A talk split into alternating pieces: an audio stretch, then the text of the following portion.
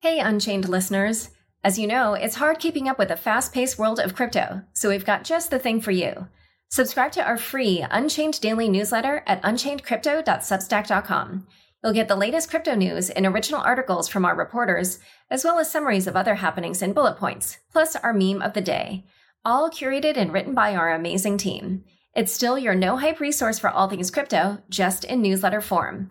Sign up at unchainedcrypto.substack.com. Again, the URL is unchainedcrypto.substack.com. Hi, all. As you may know, a few months ago, I started a Facebook bulletin newsletter. I'll now be opening a paid Facebook discussion group where you and other listeners of the show can discuss recent episodes, ask questions in advance, get access to special AMAs with myself and show guests, and more. Those who join now and for the next two weeks will get a special introductory price of $2.99 a month or $29.99 annually. Those who join from February 15th and onward will be charged the regular rate of $4.99 a month or $49.99 annually. We will open up the group on the 15th, one week ahead of my book launch. If you're interested in subscribing, head to laurashin.bulletin.com slash subscribe, which will be in the show notes of this episode. Again, the link is laurashin.bulletin.com slash subscribe. Hope to see you in the discussion group. I also have another announcement. I have a new author website. It's at laurashin.com. Please go check it out. I think it's gorgeous and it captures well everything I've been up to, from my book to the podcast to speaking and press. You can also find out all the contact information for me, depending on whether you're interested in pitching Unchained – having me speak or do press, or want to sponsor the show. Again, the URL is laurashin.com, L A U R A S H I N.com. Enjoy. As you know, my book, The Cryptopians, comes out February 22nd. I wanted to share a blurb that Michael Casey, Chief Content Officer at Coindesk and co author of The Age of Cryptocurrency, wrote about it. Michael said Laura Shin's compelling blow by blow account of the remarkable birth and growth of Ethereum shows that its spectacular wealth generation was not without struggle. By Shin's telling the story of Ethereum is a grand human drama. Its lesson is that for all the talk of decentralized, code based virtual machines, a successful crypto project's biggest challenge is that it must survive its user community's internecine conflicts and rise above the egos of its brilliant but humanly flawed founders. If that intrigues you, then pre order The Cryptopians Idealism, Greed, Lies, and the Making of the First Big Cryptocurrency Craze today at bit.ly slash cryptopians. That's bit.ly slash C R Y P T O P I A N S. And the book comes out February 22nd. And again, you can pre order it at bit.ly slash cryptopians. Hi, everyone. Welcome to Unchained your no hype resource for all things crypto. I'm your host, Laura Shin, a journalist with over two decades of experience.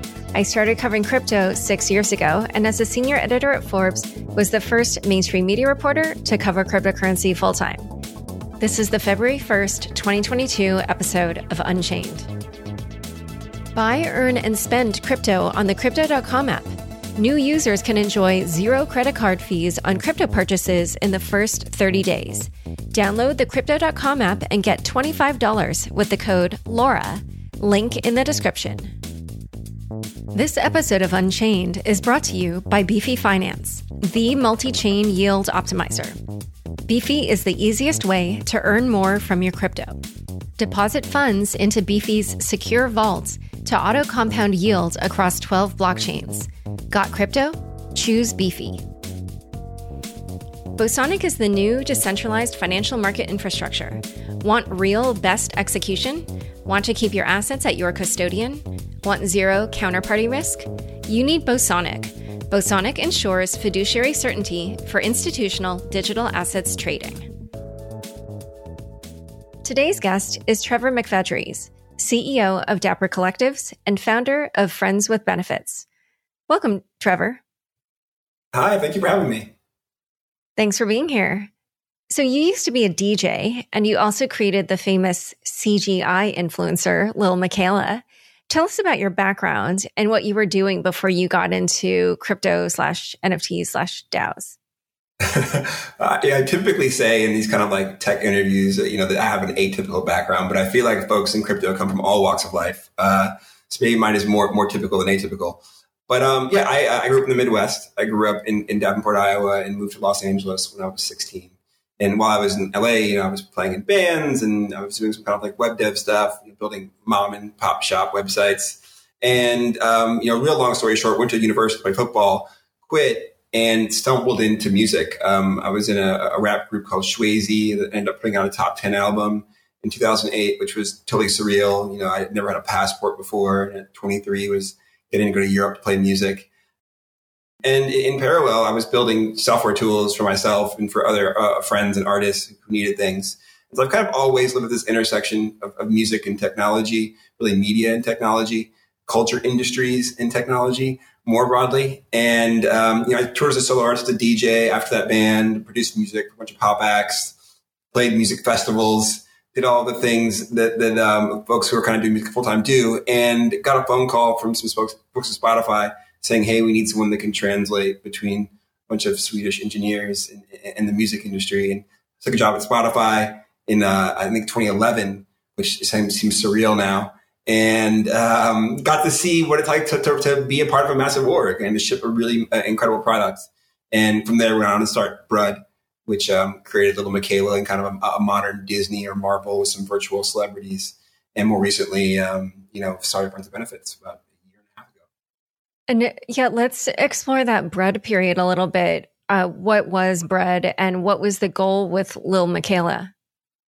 Yeah, so so so Brud um, still very much exists. So the goal was really to try to create to a decentralized celebrity and, and really scalable narrative. Um, we you know, there's started with this idea that media can be transformative. That in my lifetime, I'd seen more change from, you know, television programs that have grabbed and kind of created these dominant narratives versus uh, public policy. So television programs like Will and Grace that are largely responsible for gay marriage in the U.S. or even programs like, like the Jeffersons or other programs that help shape the way Americans understood African Americans. And so the dream was to say, hey, in an era with more global issues than ever, whether it be economic or climate or pandemic, if we could create celebrity and narratives that scale like software that can touch billions, perhaps we could kind of nudge the whole world into being more empathetic or more tolerant or, or more effective at creating the change that we want to realize.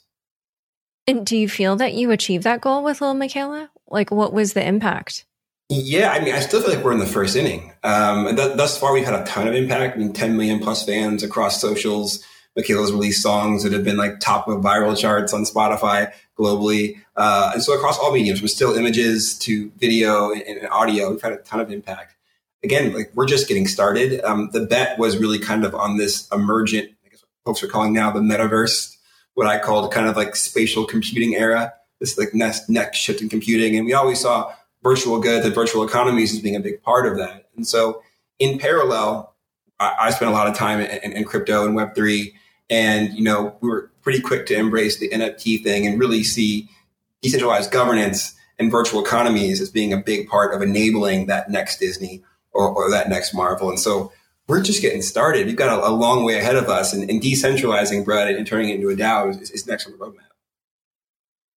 So, yeah, it, you know, as you just mentioned, so Dapper Labs acquired Brud and um, launched Dapper Collectives from that. So why did you decide to sell Brud to Dapper? And then what is the vision for Dapper Collectives? Yeah, certainly. A, I've been a fan of Rohams for a very long time. I often joke that when we were fundraising, we'd be like walking into these very serious Silicon Valley boardrooms and pitching like fake people on the internet. And I'd always feel kind of guilty, but then I'd watch a guy walk out of a room who was like pitching, selling pictures of cats on the internet. And, and and so we were kind of always the, the, the weirdos in, in these, these, very serious boardrooms asking for large sums of money. And I always felt like he was doing was quite brave. Yeah, I thought that the, the thing that, that Roham recognized quite quickly was that most of our world is non fungible. And I thought that was a really unique insight and to double down and to work through the bear and to ship a product that onboarded lots of people into crypto and Web3 was really, really compelling that said, you know, the, the, acquisition came really from us raising around. We were raising around that was going to be a little more crypto focused because we're decentralizing the company. And in talking about partners that we wanted to work with, we fell in love with Flow. We wanted to build it on Flow. They had bigger ambitions than just a, you know, a single DAO on Flow. I think they and Roham, and the rest of the team understand how impactful this stuff can be and how DAOs will be at the center of all of this stuff going forward. And so to have, you know, really incredible resources, people that are really aligned culturally, like um, I always kind of joke that our, our team is a bunch of like soft spoken, really nice, brainy people. To meet like even nicer Canadian versions of us um, was really compelling. And so, all in all, I think it allows us to do what we want to do and to build these primitives that other folks can use and uh, really kind of like help shape this future that, that we all want to see come to pass. And so that was why this came together.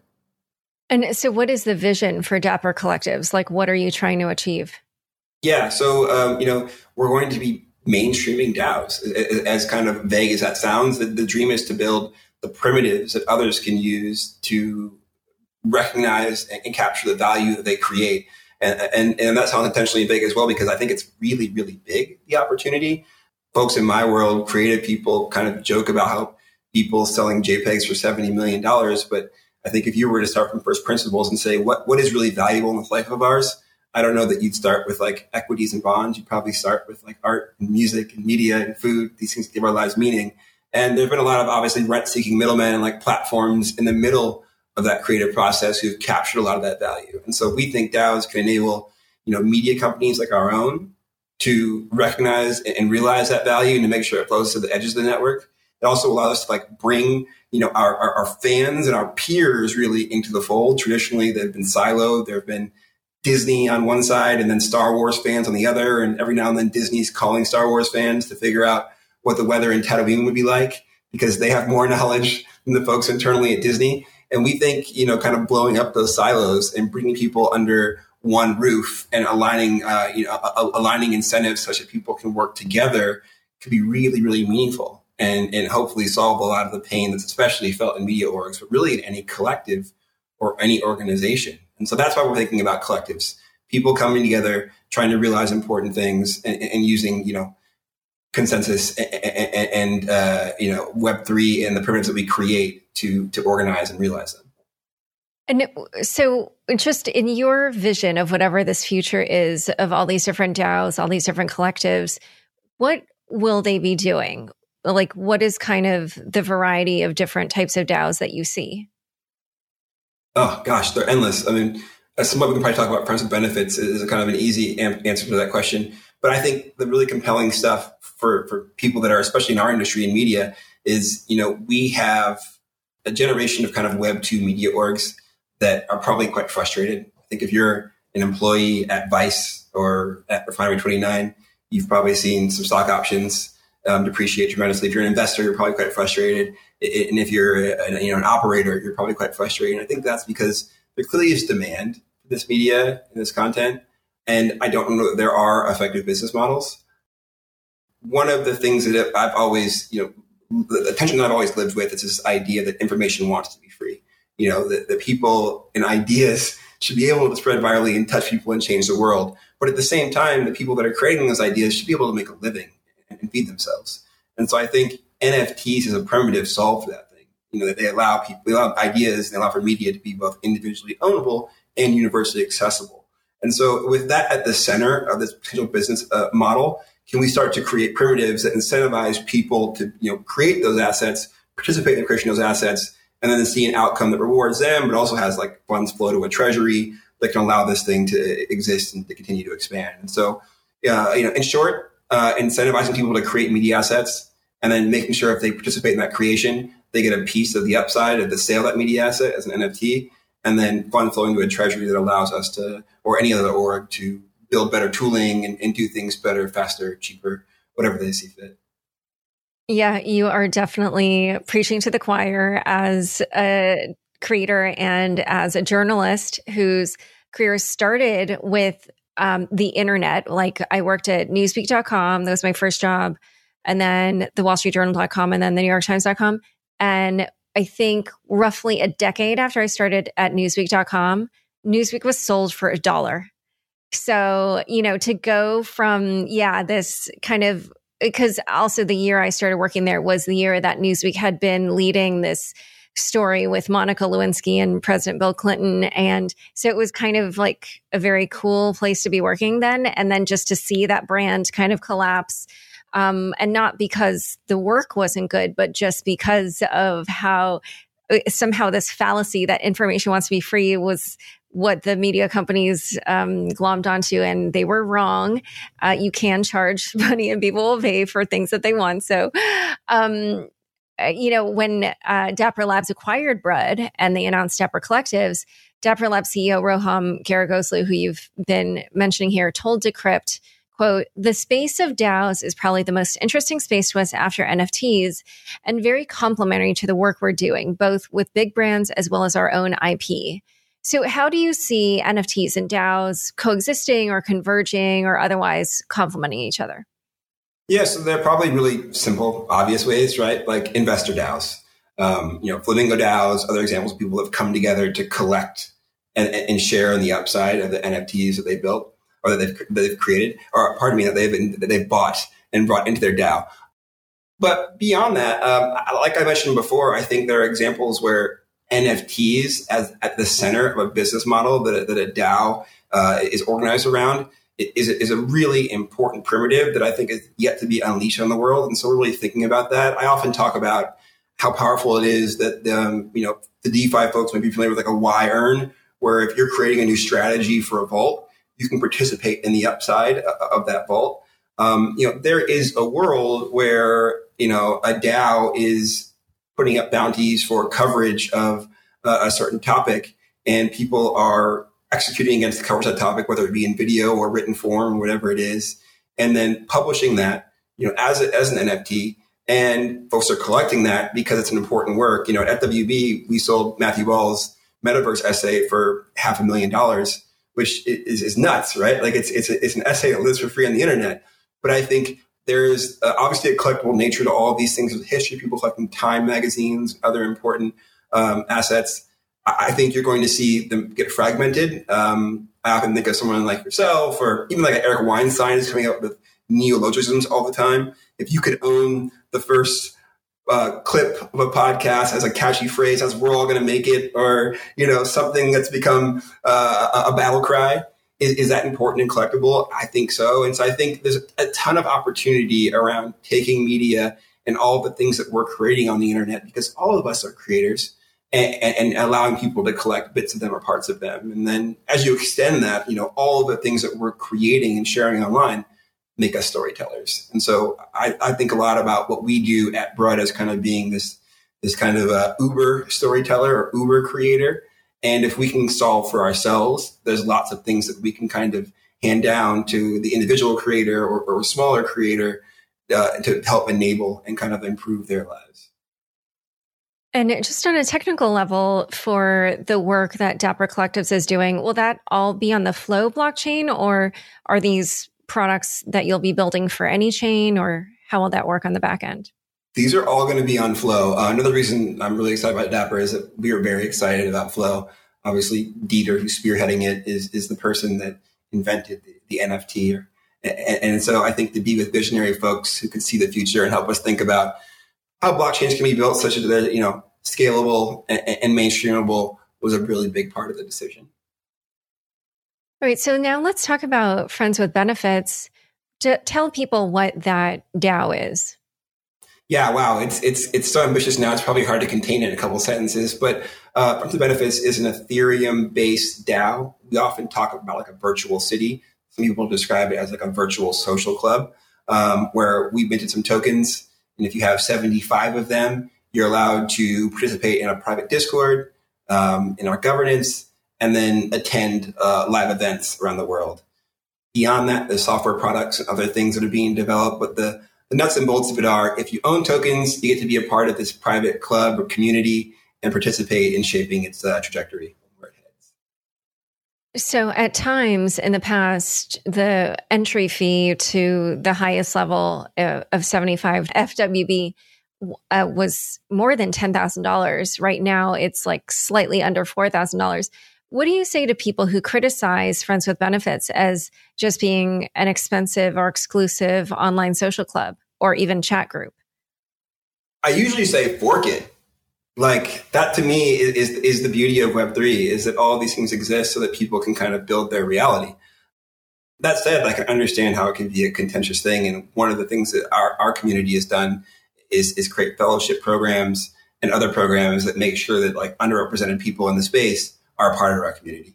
And so my, my opinions haven't always been in alignment with the community. And I think that's the beauty uh, of the DAO in, in my day to day life. I'm a dictator in, in FWB. I am just another mere citizen of this virtual city who thinks that, you know, creating robust, sensible boundaries are one of the most important parts to defining a community. And I think what, what the community has said is we agree ish. Like we want there to be boundaries that make this a space where people can have conversations they might not be able to have in other places. We want a space where people are challenged and their ideas are elevated. But we also want it to be a space where anyone who could improve this space can exist. And so that's why things like fellowships come to pass. That's why we see lots of people in the community, like, you know, buying uh, NFTs on Zora in FWB so that those artists can join, other things like that. And so, in short, I understand their, their concerns. And I think that the beauty of Web3 is you can fork this stuff and build whatever kind of better thing you want to build. And so when you look at the applications for the fellowships, what kinds of qualities are you prioritizing? That's a great question. I mean, I wish I could answer it accurately. We have a fellowships committee. One of the things that's, that's cool about, you know, FWB is these different subcommittees. There are local city groups. There's a membership committee that's vetting anyone who applies to join. And there's a fellowships committee that's actually, um, you know, headed up by a few folks. One of them being Pat Lok, who's a, a very influential artist, uh, uh, DJ and producer. And those folks are looking for lots of things. I think most importantly, they're trying to create a community that reflects the real world.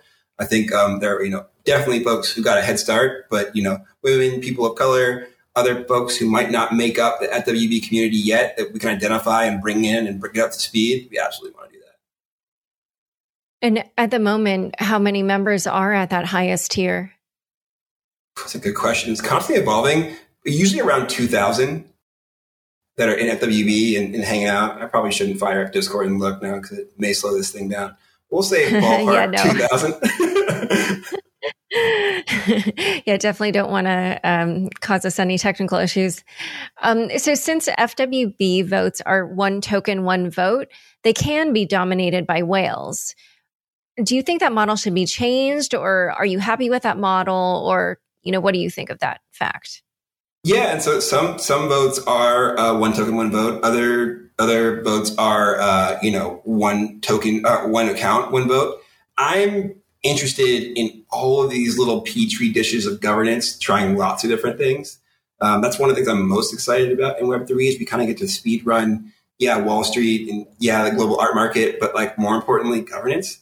Um, I've seen some cool things around you know uh, one account, one vote that does open you up to Sybil attacks and some other things. And, one of the things that we've kind of innovated on that I'm quite proud of is this proof of raver concept where we, people that come to our live events, they're, they're, token gated. So if you come out and dance, you effectively validated that you're, you're a real person. And so there's a world where if we're throwing enough events, we effectively have this like Sybil proof, proof of raver list that we can then have have vote on things. And so there are lots of trade offs. And, and, I think trying to build novel solutions like throwing fun parties people want to come to, where you can kind of validate humanity with, with, with honey versus uh, with vinegar, or another kind of creepier ways that maybe being funded out there, people may have talked about on Twitter a whole bunch. Um, we can solve some of these things and build better governance models because it's all a jump ball right now. It's all to be defined. And I do know that at the start, I think you had somewhere in the ballpark of 10% of all the FWB tokens. What what percentage do you have now? That's a good question. Um, providing liquidity means IL for days. And so I don't know. I think probably somewhere in the ballpark of 5%. Um, but again, it fluctuates.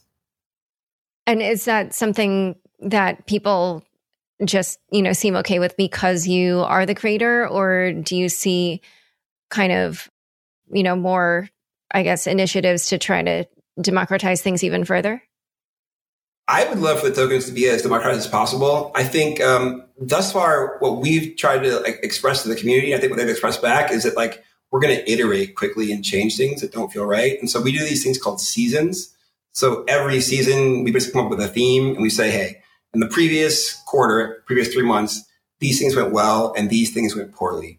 And just things went poorly, we're going to do X and double down on things went well, we're going to do X. And so I think one of the things that we've had a lot of success with is not trying to set, you know, really fixed ways of understanding how this thing will look. We want to be able to change. We want to be able to tweak things. We want to be able to build like the most sustainable, resilient FWB we can, even if it did start as kind of a weekend haha project. And so, what are some of those things that went well? And then, what are some of the things that you guys have been trying to improve upon?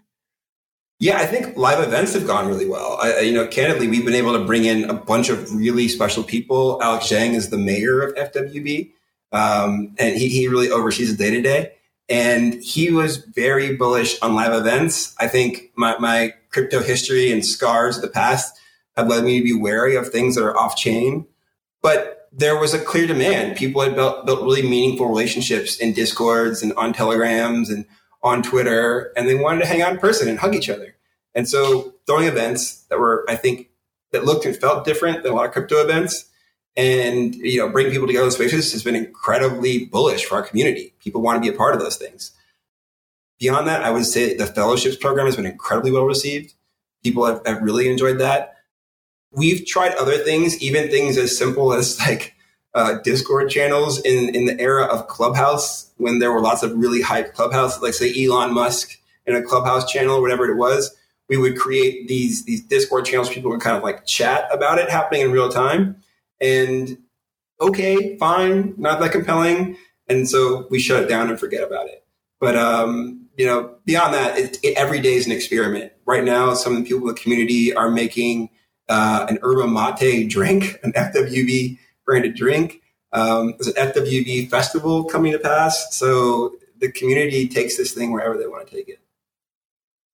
And I have seen that currently uh, FWB has a $53 million market cap. Uh, so I'm assuming that's sort of like what your treasury is. Um, maybe I'm wrong about that. That to me, I think is is the token price times the amount of tokens that exist. So a million tokens times 53 bucks is probably how CoinGecko is getting that. And so what what then is the treasury for the DAO?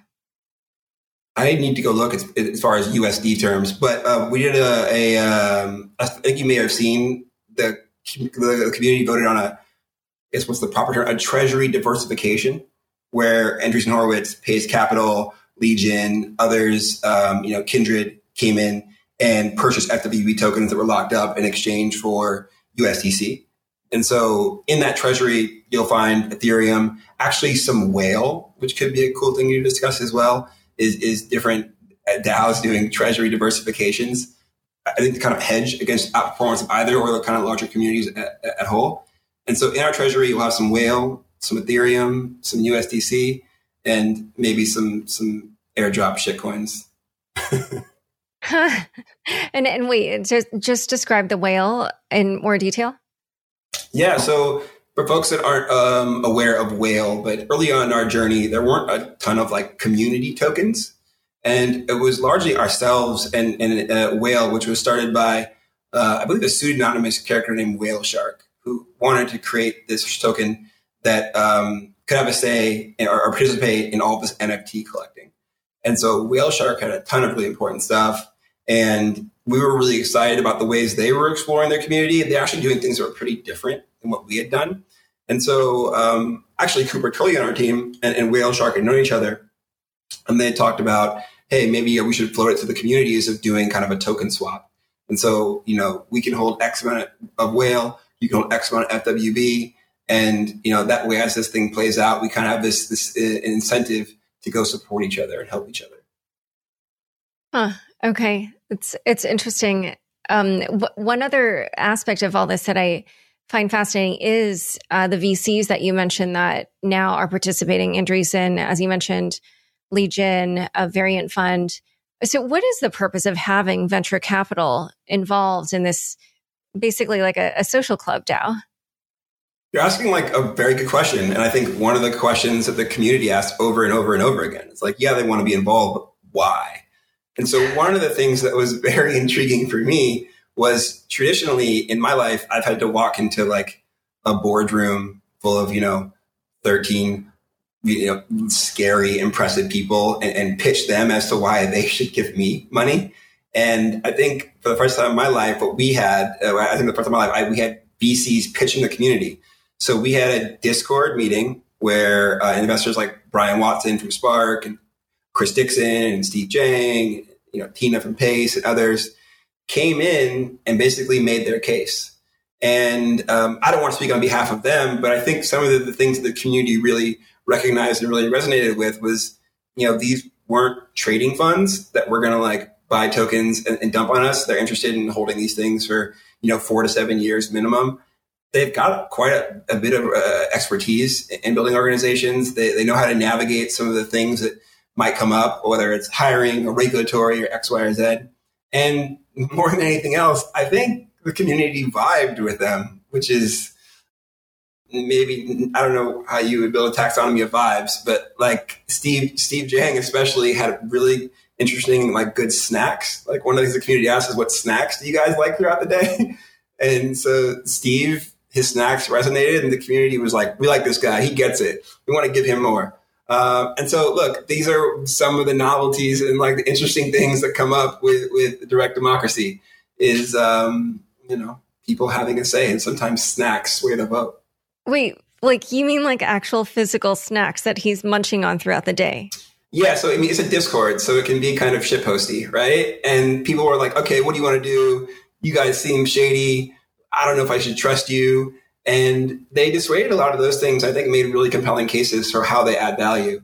And by the end, it was like, all right, so you guys are saying the right things, but as a real litmus test, like, what do you do on the weekends? And, and, you know, what, what do you, what do you enjoy for snacks? And, you know, I, I think some people could have said like, seeing as that I'm on the carnivore diet and trying to run a hundred mile marathon, I only eat, you know, X, Y, and Z. But no, th- these are FWB kids. And so an appreciation for like Japanese kawaii snacks or other rare snacks made them think that these folks were real heads. And so, yeah, having, having a good snack game can get you exposure to a DAO in this wild, wild world we're, we're being a part of.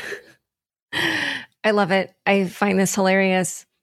So, as you mentioned, Alexander Zhang is dubbed the mayor of FWB. And he said actually in an interview that he used to hate crypto and the people in it. And I guess he obviously feels very differently about FWB. So, who are the people that are involved in FWB? Uh, obviously, besides the VCs that we mentioned, like just in general, kind of the everyday person that's in it, like are they people who are normal crypto people? Are they non crypto people who just heard about this? Or like, what's the mix?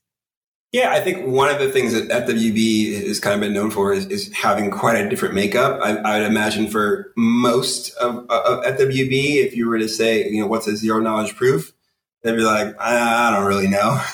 And I don't know if they're interested. I think, you know, what really spoke to them uh, was th- th- this world where you could create value for people that are putting it into the ether. And so as a result, a lot of them are artists, a lot of them are musicians. Um, a lot of them are, are, folks that have kind of lived adjacent to technology, maybe not in it full time. Um, and then there is a good cross section of, of, like pure technologists who I think want exposure to people they wouldn't find at like a you know a traditional crypto conference. Um, some of the most vibrant channels in FWB are like the parenting and skincare channel. Um, and so, you know, the, the, the selfies and fits channels, like as much as NFT general chat goes off, people are as interested in figuring out how to be better parents. And there's something about the signal to noise ratio in a group of people that all have ownership in a thing that really kind of increases the signal and reduces the noise. And so there's all kinds of little magic this stuff has cooked up that I can't put my finger on and definitely can't take credit for. But I think one of them really is a high signal to noise ratio in all of these little subsets and little mini boroughs inside of our virtual city. Huh. Yeah, I guess the way you're talking, it sort of makes me think of like how people have their crypto, sorry, their Twitter lists. And if you could just kind of like have that one contained list as its own, you know, chat group that then has its own channels, I guess yeah, it's sort of what it's like. Anyway, yeah. all right. So What, I would say like, like, a, like, like a group chat. Like if you had hugged most of those people in that Twitter list, and there was kind of some um, it, it, there there were some kind of like real interactions that kind of tied you all together and made you want to go above and beyond responding to how to help a child that's teething. That that's how I would describe it. okay, yeah, yeah, because yeah, it starts offline, but yeah, you're right. Then or online, but then it goes offline, which I find very interesting and fun. All right. So, in a moment, we're going to talk about some of the questions around FWB. Uh, but first, a quick word from the sponsors who make this show possible. Bosonic is the new decentralized financial market infrastructure. Bosonic eliminates counterparty credit and settlement risk for institutions. Do you want to gain maximum capital efficiency with the lowest possible risk? Do you want to separate custody from liquidity provision? Do you want to eliminate opening accounts and funding at exchanges? Do you want to avoid bilateral credit and bilateral settlement movements with market makers? Do you wish you could be fully cross margined and go long on one exchange, short on another, and be net flat instantly? Bosonic lets you trade on global aggregated liquidity from the safety and convenience of your own custodial account. Bosonic is institutional DFMI that empowers clients rather than competing with them. Finance is changing, strategies are changing, holding is changing. Beefy Finance, the multi chain yield optimizer, allows you to maximize passive income while you sleep. Simply deposit your crypto into Beefy's secure, industry leading auto compounding vaults to put your funds to work. Each one of Beefy's 740 vaults automatically reinvests the interest gained on your crypto deposits, earning you more while saving you time and fees. Beefy's strategies create bank busting APYs with 0% deposit fees at the click of a button. Join $1.4 billion of investments and understand why so many users trust Beefy with their financial independence.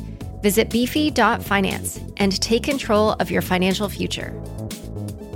Join over 10 million people using Crypto.com, the easiest place to buy, earn, and spend over 150 cryptocurrencies.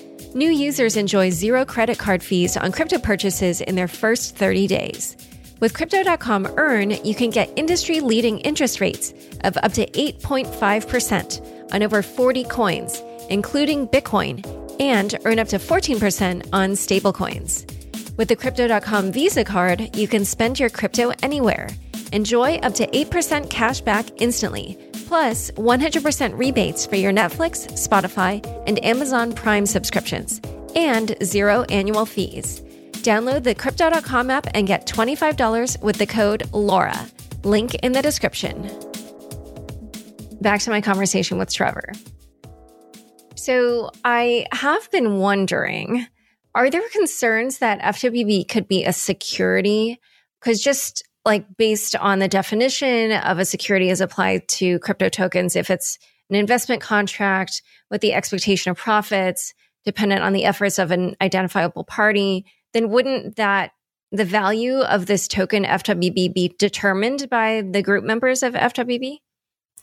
Uh, it's a good question, and probably one I would leave up to the lawyers. But you know, in, in our understanding and our talking with lawyers, well, really what we're what we're you know offering is a ticket, right? And so a ticket into the club. And, you know, oftentimes tickets have like secondary speculative value, but they all kind of have this utility of, of coming into the club. And so I'm definitely not a lawyer and this is not legal advice or financial advice or whatever other disclaimer I'm supposed to give. But I've talked to some and, and that's how they describe it.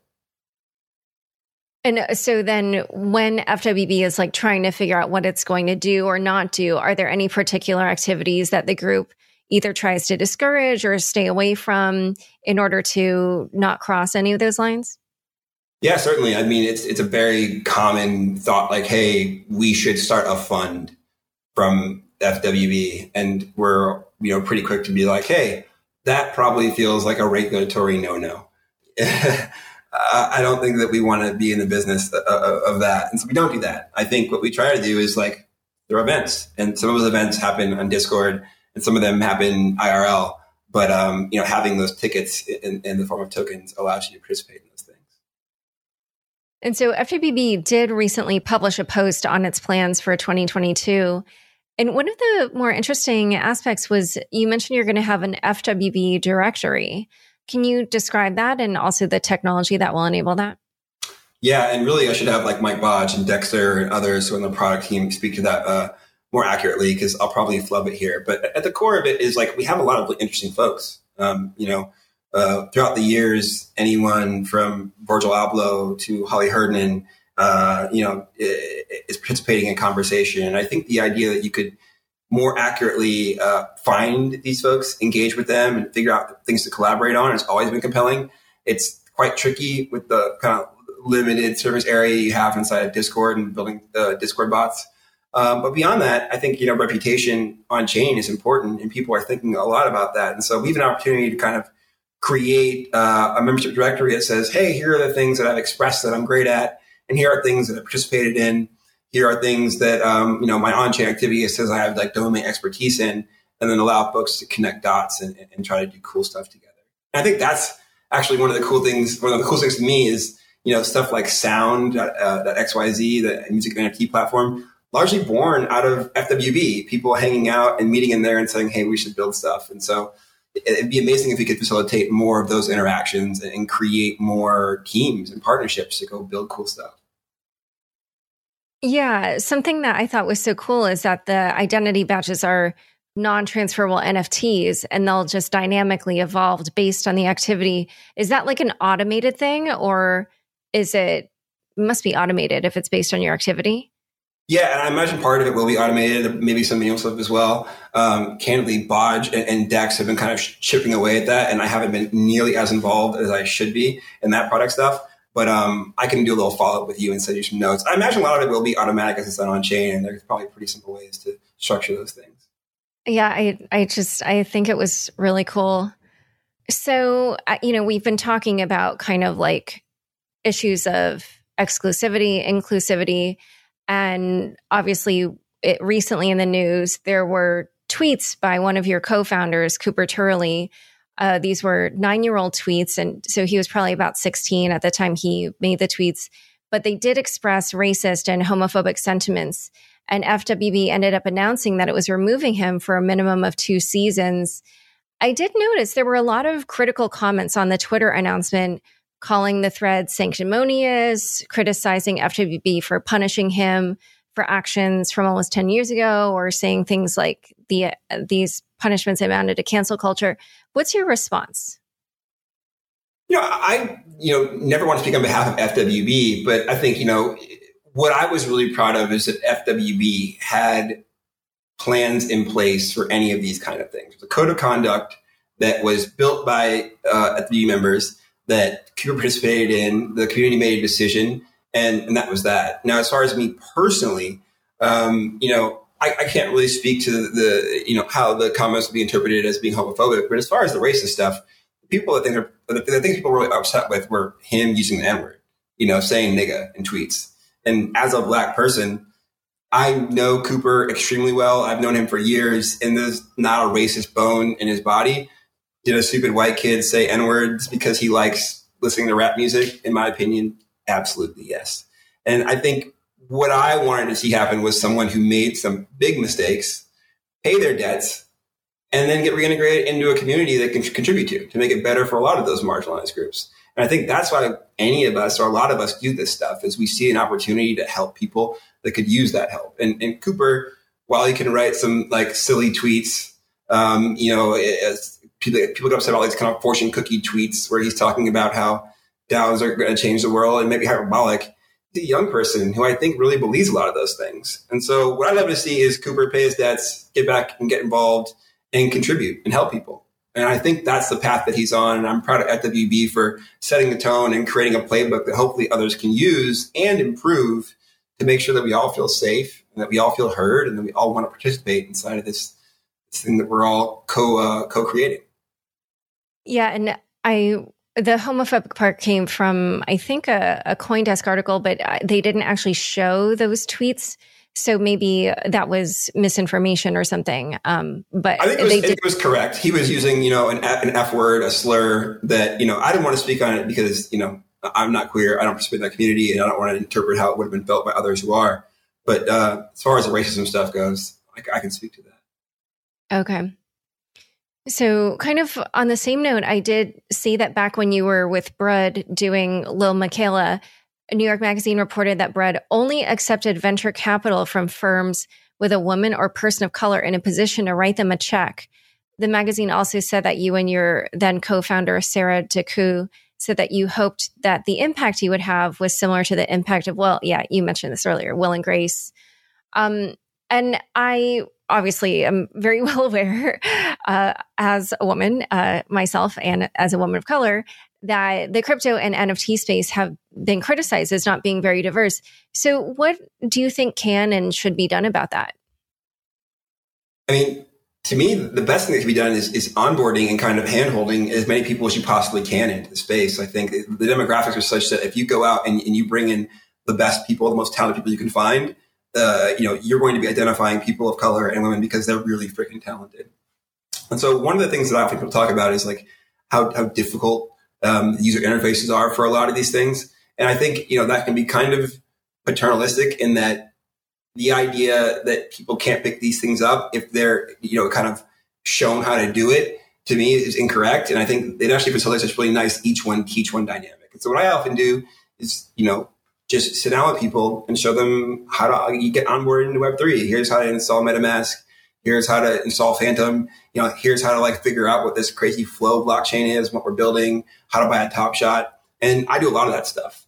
Um, I think that's the kind of tactical on the ground stuff. But beyond that, I think some of the stuff that we've done, you know, at, at Dapper and at WB by creating products that are that are you know maybe more compelling to folks outside of traditional finance or technology, whether it's buying NBA highlights or coming to parties, is a great way to pull people in, into this pipeline and get them involved. Yeah, that's true. Yeah, because it's it's just like more integrated into kind of their normal activity Whereas I feel like some of the more financial stuff, it like just feels a little bit overwhelming for kind of an average person. Certainly, can be intimidating. So you have such an interesting background. I mean, we we only you know glossed over it at the beginning, but because you have so much experience in the music space and with you know friends of yours who kind of started out as you know, just an everyday person who then became household names as musicians. I wanted to ask you, you know, what your thoughts were about this passion economy or creator economy. And before we actually get into the discussion, can you just define those terms as you see them? Oh man, um, so I think they're largely attributed to Li Jin, who's, who's defined this kind of like passion and creator economy. And as I understand it, when it was originally defined, it really was designed to represent creators who are now trying to build businesses around their output in ways that the kind of more mainstream platforms wouldn't have enabled Instagrams, TikToks, YouTubes of the world. Um, largely focused stuff like Patreon, OnlyFans, Substack. And I kind of see them as, as like Web 2.5, as like these interstitials where it was clear that consumers and fans wanted to buy things directly from creators that they liked. And there weren't very effective tools for doing so. Um, I think what we've seen with Web3 is the evolution of that, where it's like, yeah, I want to buy something from this, this creator that I love, but I also want to have, you know, ownership of that object. I like to be able to have a say in, you know, what this person is doing. And I think that's what people are expanding on now. And it's become such a compelling experience that you've seen communities, whether it's, you know, it, it's Bored Apes or FWB or, or Whale Sharks, whatever it is, really, really pay attention and, and the needle move quite quickly. And so, what problems do you think that this technology will solve for creators? And kind of what are some of the more creative things that you uh, expect to see them do that wasn't possible with Web 2 or even 2.5? Yeah, I mean, I would say the really exciting things I'm pumped on are like creators being able to buy a home or start a family. things, things, things that should not be crazy um, just get back to square one, be able to make a living. Uh, it, it, it's it's a sad reality that a lot of our favorite creators are really skating by and are really on this treadmill where they have to crank out enough output to to stay top of mind so they can capture attention and platforms can still attend, uh, add to get that attention and they can get a, a, a small cut. What I'm looking forward to is people creating interesting economies. I often joke that when I was first uh, playing in bands, like hardcore bands, um, you know, we had to decide between a, a, drummer who was 16 and like not very good at playing the drums, and a drummer who was 14 and really good at playing the drums, but none of us could drive, and the 16 year old could drive.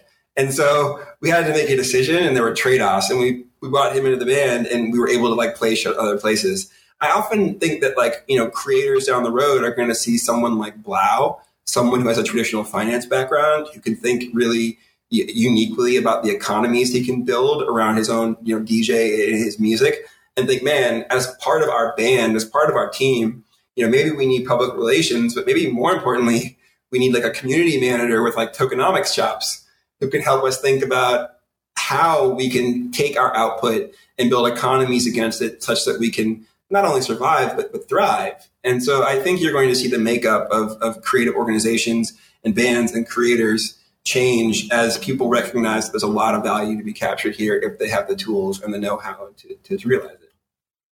And what are some of the things that you feel that technology could do someday for creators that are not yet possible that you know you hope would be developed, I guess, in the next year or two?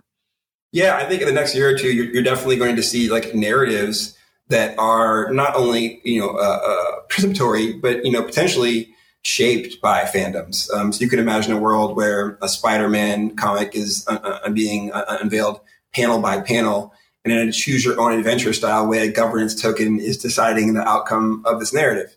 Um, I also think allowing communities to participate inside of your media is something I'm pretty excited about. So oftentimes there are YouTubers that are finding editors and, and, I think there's ways to engage the community to participate in the edit of what they're doing. And as that, you know, as it performs well, having them participate in sharing some of that value and upside. Uh, and then the really simple stuff, I think there's opportunities for NFTs to create markets uh, for creative works that otherwise might not have had markets. So um, my friend David Rudnick talks a lot about poetry, and I couldn't agree more. You know, I think it, we live in a world where like the, the, the value that poets create is, is really not reflected in, in their quality of life or the way they live. And so I think the idea that I could participate in, in kind of collecting poet poetry or different written text. And, you know, I could potentially, uh, you know, speculate with a time horizon that's 30 to 100 years versus, um, you know, the really kind of short windows we have now in an attention economy where we don't know if Vine will be here tomorrow or if, or, or Flickr will be here tomorrow, I think really changes the game. And so the major themes for me are creating economies around markets uh, uh and markets for, for things that otherwise wouldn't have had them, like poetry or contemporary dance choreography or whatever you'd like.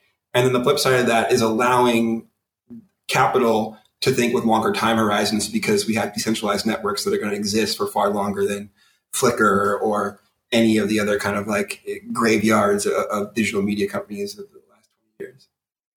And so for the poetry and you mentioned music and also the choreographed dance moves, like what does that look like? Obviously, the NFTs that have taken off so far really tend to be visual, you know, either art or video. So what what what do NFTs look like when it's applied to something different like poetry or dance? Yeah, I mean, I think it's going to take a market maker to come out and, and, and, and signify that these things have value. But you know, the poetry one to me is, is pretty straight ahead. There are platforms like Zora that allow you to mint text and then um, you know collect and trade that text if someone is able to create a work, um, you know, and have that work gain a ton of cultural significance, and that work has some provenance on chain, I imagine people are going to want to collect that. And I think you know the kind of really obvious ways. I imagine the kind of point of entry will be you know kind of mean neologisms, whether it's stuff like "we're all going to make it" or you know you got rugged or things that feel more crypto native then expanding out into you know whatever 2023's equivalent of bling bling is right? Like these these these slang terms that like capture and kind of like rise from cultural zeitgeist into becoming mainstream. And if you can kind of collect that and own that i imagine it would inspire others to come up with other phrases or ideas that could be collectible. As far as contemporary dance i mean it's clear that like dance trends on tiktok are, are really important if you're someone who's able to shape that. If you're someone who's working at a ballet who's doing really impressive works, I'd like to hope that in the near future, people recognize how important that stuff is and they want to put it inside of their wallet because it will become a status symbol of a different kind and they can play status games that maybe have a, a, a more historical bent than an astronaut floating through space or whatever like is trending now on OpenSea. And you know, obviously you did work at Spotify. So what do you kind of see happening when you look at something like Sound XYZ, which you mentioned before, you know, like an NFT version of music gaining popularity against the current models for consuming music? I, mean, I, I, love a lot of folks at Spotify and I love Dan. And I think like what I'm excited about in music NFTs is just another outlet for creativity. I think you've seen certain artists really thrive, the kind of Billie Eilishes of the world who have made music that's kind of genreless, that can live across playlists, that is built for kind of a, a certain type of listening experience. I think in TikTok, you've seen the same.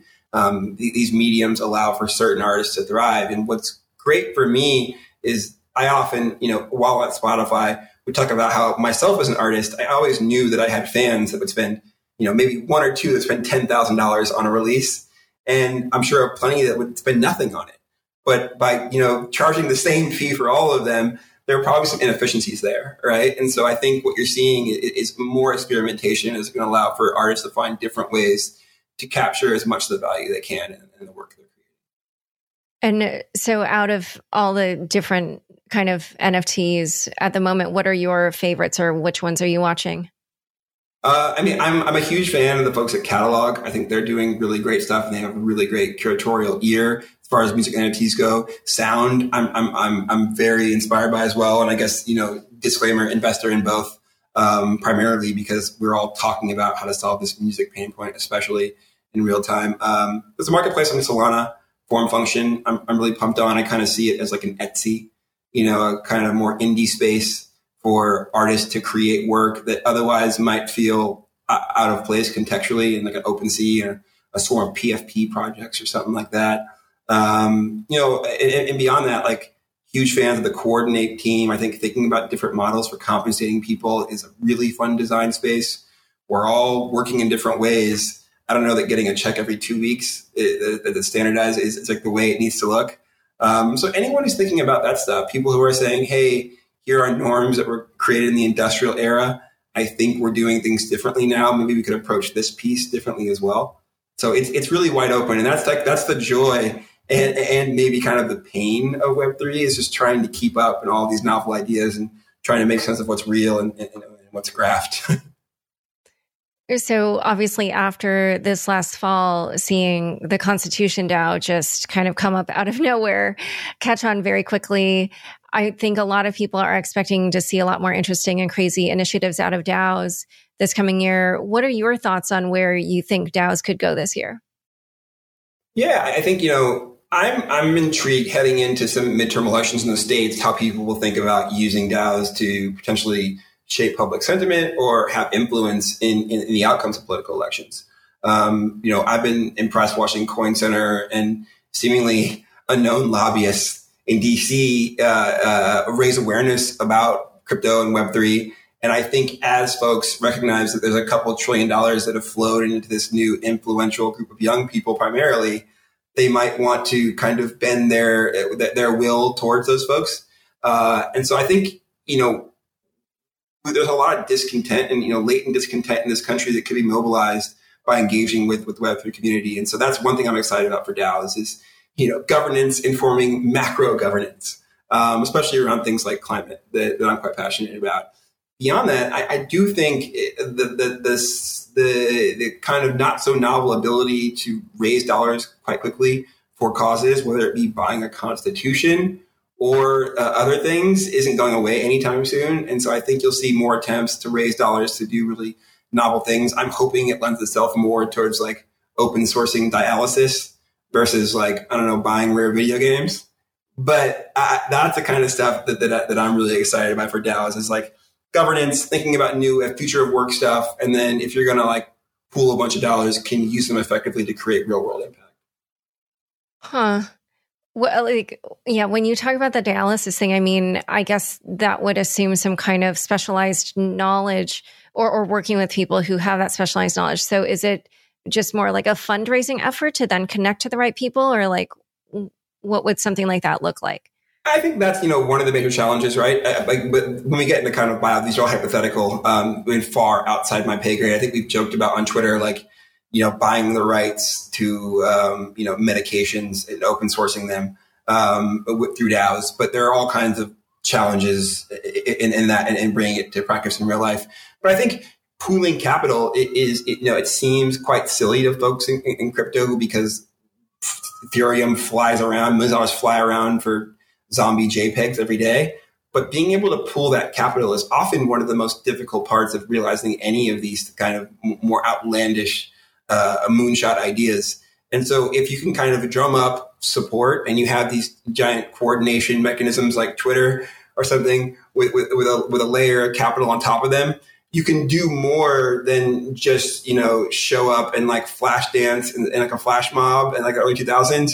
You actually can like put that capital together and like try to change something systemically. And so that's, that, that is the directionally what I'm thinking about. It would be identifying talent, hiring them and realizing things. It could be as simple as saying, Hey, there's a really rare illness and, you know, the medication costs $10,000 a pill and we could probably buy it for $50 million and maybe only helps 100 people a year, but change their lives. So, you know, I, you know, that's the kind of stuff that's far outside of, of, my, of my pay grade.